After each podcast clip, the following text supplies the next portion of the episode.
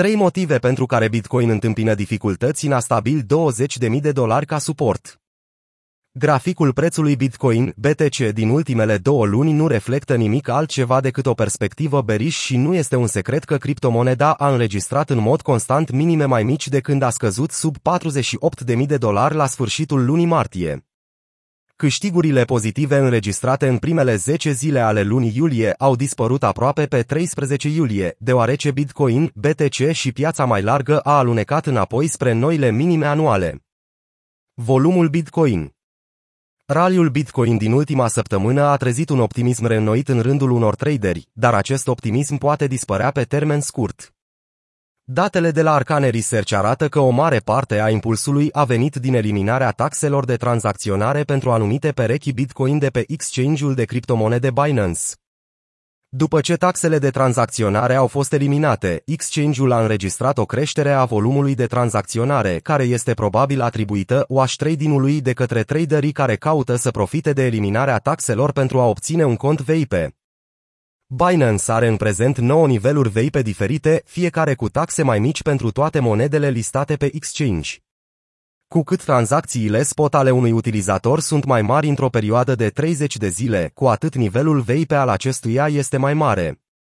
Cu toate acestea, când privim întregul ecosistem în ansamblu, activitatea rămâne scăzută, ceea ce sugerează că interesul pentru cumpărarea de criptomonede a scăzut în acest moment. Toate celelalte exchange-uri au înregistrat un volum de tranzacționare redus săptămâna trecută, volumul mediu de tranzacționare pe șapte zile fiind aproape de minimele de un an, ilustrând faptul că activitatea de tranzacționare organică pe piață este foarte redusă în acest moment, a spus Arcane Research.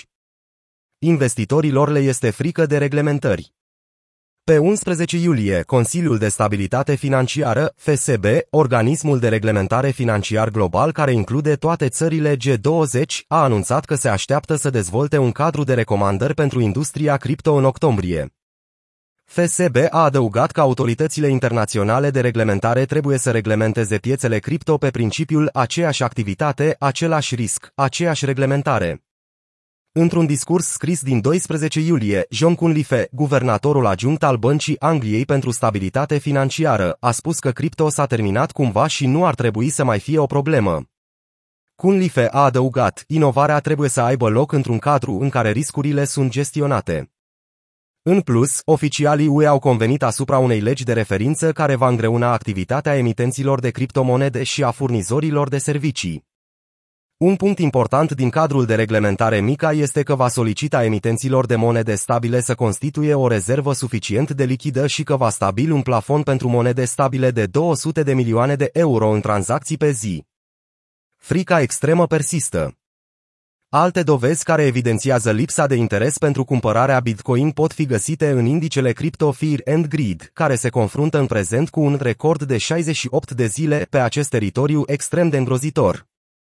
După cum a remarcat Arcane Research, creșterea scorului la 24 pe 10 iulie a fost în mare măsură influențată de decizia Binance de a elimina taxele de tranzacție, ceea ce a făcut ca indicatorul să supraevalueze sentimentul actual de teamă a pieței.